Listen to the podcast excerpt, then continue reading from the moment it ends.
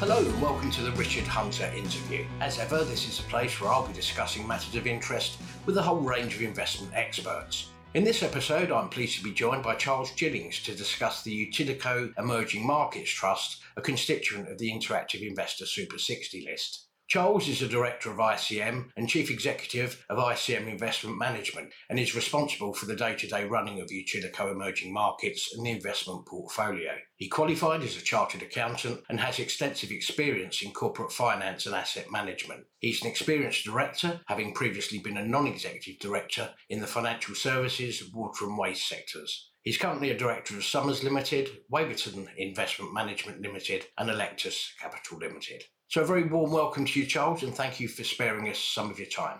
So, if we could start at the beginning in terms of Utilico emerging markets, could you talk us through the objectives and the approach of the trust? So, UEM, as it says, is focused on the emerging markets. It's in the title Utilico Emerging Markets.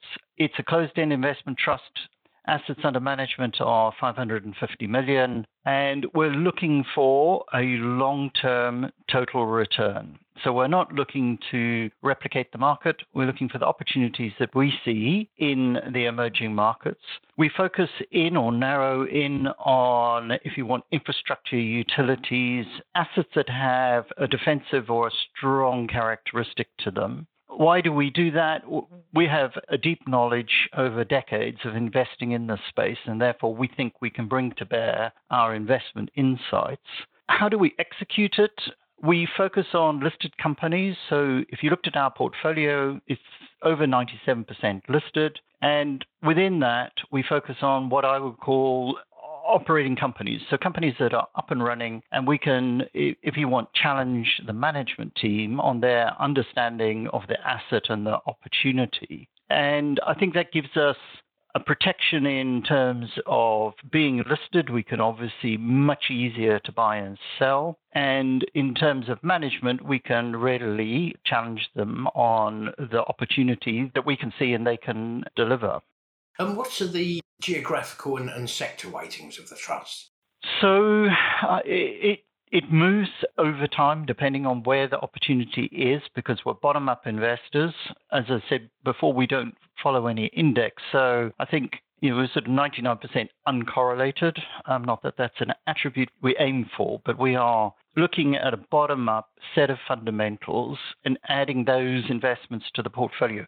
So it does move. Today we are roughly 25% Latin America. Latin America has been up to 40% in the past. We are 15% what I would loosely call Eastern Europe, and we are, if you want, 50% in Asia. If you look at two countries, the two biggest countries would be China 17% and Brazil 17%.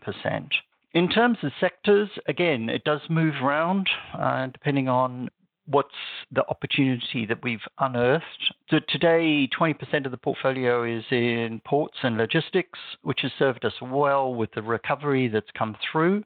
And if you want the the next next one up would be data services, 16%, and that's a sector that's growing because obviously you can see the imprint of digital and you know the sort of move towards the cloud and cloud computing and, and all the infrastructure that's needed for that. So that's been a growing sector for us.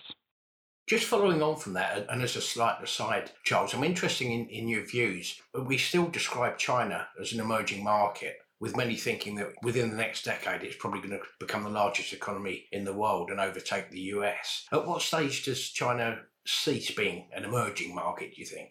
You know, Richard, is a good question, and, and, and, periodically we give it some thought. I think the way I look at it is it's still included as an emerging market within, you know, most indexes, most commentary, and therefore it's a destination for investment. But, you know, we would count South Korea as a destination for investment, and arguably they are a developed economy. But they get put in with the emerging markets, and therefore we would be happily invested there. In terms of China's progress, I mean, it has been extraordinary to visit it over you know the last 20 years and see the scale of investment and the scale of change and you know it does represent a real opportunity for investors. Okay, so drilling down a bit further, could you talk us through perhaps a couple of your top holdings or positions at the moment? Very happily. So our top holding is ICT, International Container Terminal. It's probably been our top holding for some time now. What's attractive about them is they are headquartered in Manila in the Philippines. They are a container terminal operator, so that's what they focus in on as opposed to bulk. And Today, they have over 30 ports in over 20 countries. So it's quite actually a diversified business model. And what they do is, I think they bring very good attention to detail, very good management capability. And if you want, they drive the operating performance of the ports that they um, add to their portfolio. So the outcome is they continue to add ports, so that obviously expands their operations. They continue to drive, and, and, and then they invest in those ports, and therefore they continue to drive the performance. And if you look at any operating metrics, they're amongst the top performers globally. So, you know, very attractive business from where I sit. And if you if you sort of drill down, because I think they demonstrate what interests us in the third quarter to September 21, their volumes were up seven percent, their revenues were up 27 percent, the EBITDA was up 30%, and their profit before tax was up 70%, and EPS was up nearly 70%. What's happening is they've made the investment. So as they grow the top line, actually the costs associated, marginal costs associated with it, fall to the bottom line. So as long as we can be comfortable with the management and the sense of direction, and their ability to execute. Know, I'm a very happy investor. And over the years, they have consistently delivered. A fabulous little investment. I think another one to, to sort of highlight, which is different in nature, and we started investing in 2019, was India Grid. So India Grid has over 7,000 kilometers of grid infrastructure in India. Its metrics are driven by, if you want, uptime, so they need to be available. But as long as they're available, then they'll earn a return. Now, again, India is, if you want, improving its infrastructure. So they are growing the capital base. But the attraction when we started out was the yield, which was well above 10%. And even today, they're yielding 8.5%. So I'm getting a good return on a sort of dividend basis, but I'm also getting the capital growth. So those are two companies that I think would, give you some insight into what we invest in.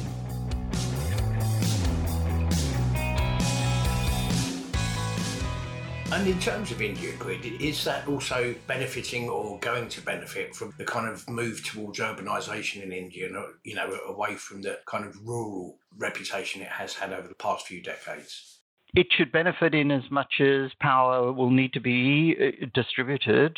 They have expanded their mandate to invest in renewables, and I know that they've made significant progress on, on solar. So I think that's a good thing. But they should benefit. I always say all our investments should benefit from two things urbanization, growth in the middle class.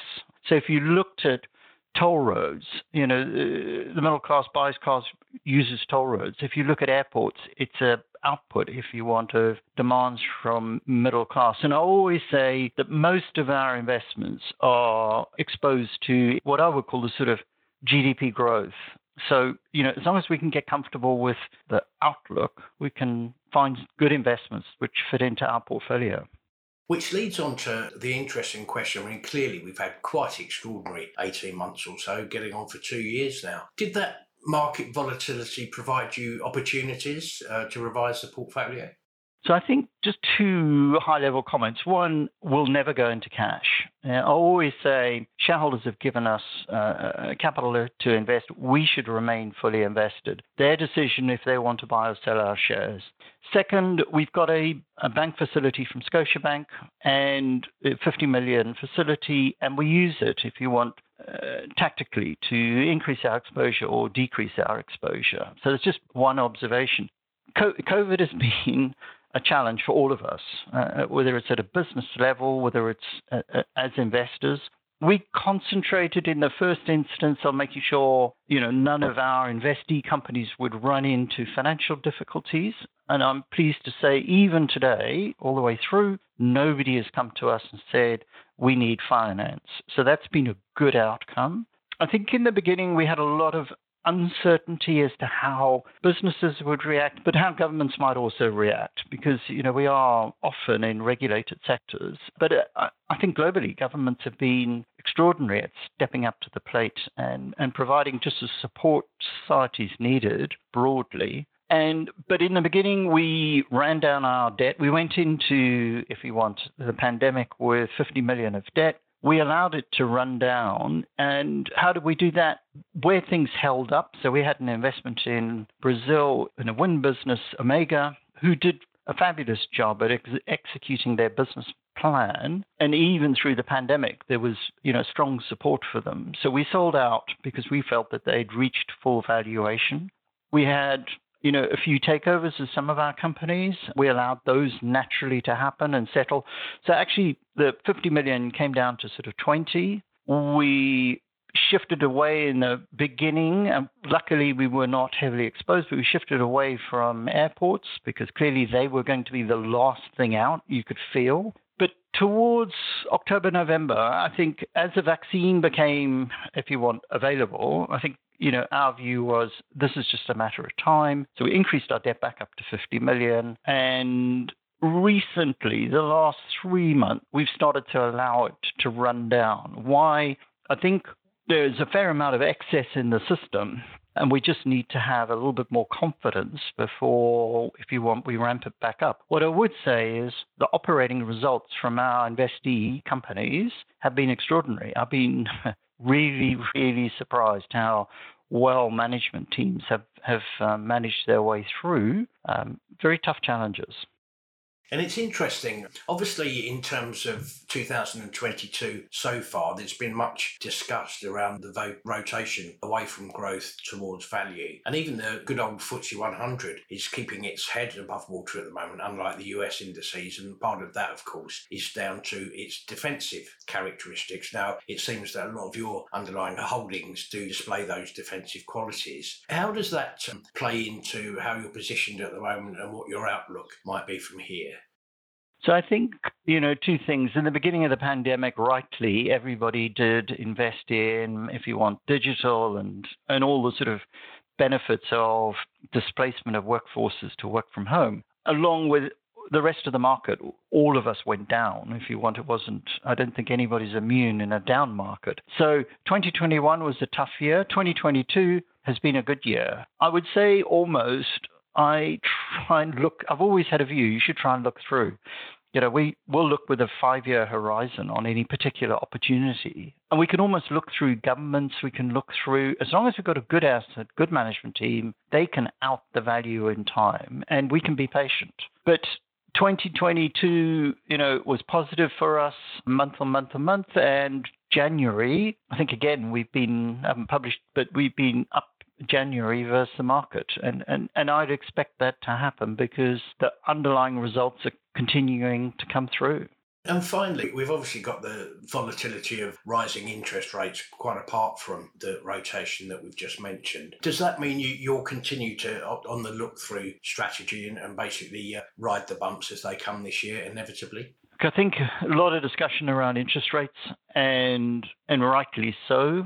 Um, I, I, would make one observation. I think a lot of the envelope that people are talking about in terms of peak of interest rates over the next 24 months, if that's where they end up in the US, UK, and Europe, businesses will be fine. You know, I think it's clearly big big shift, and there is. I think if you are over borrowed, overextended, you're going to find it difficult. But majority of our investments are cash flow positive. Majority of them pay a dividend.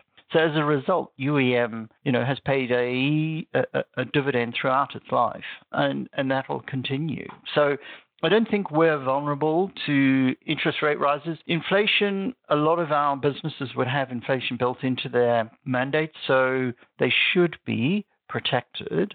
I'm much more concerned about the friction between the US and China and the friction between, if you want, Putin and, and NATO, in as much as those can destabilize, you know, long-term outlooks. So the moment I, I think we're concentrating on those. I think inflation and interest rates, we can see the envelope, but it's not significantly concerning. Marvellous. Well, unfortunately, we've run out of time, so I'll say many thanks again for your time, Charles, and for those valuable insights. And that's Charles Jillings talking about the Utilico Emerging Markets Trust. Thank you for listening. Please feel free to like and subscribe. And of course, you can find much more by the way of investment insight and ideas at ii.co.uk. I'll be back soon with another Richard Hunter interview. Bye for now.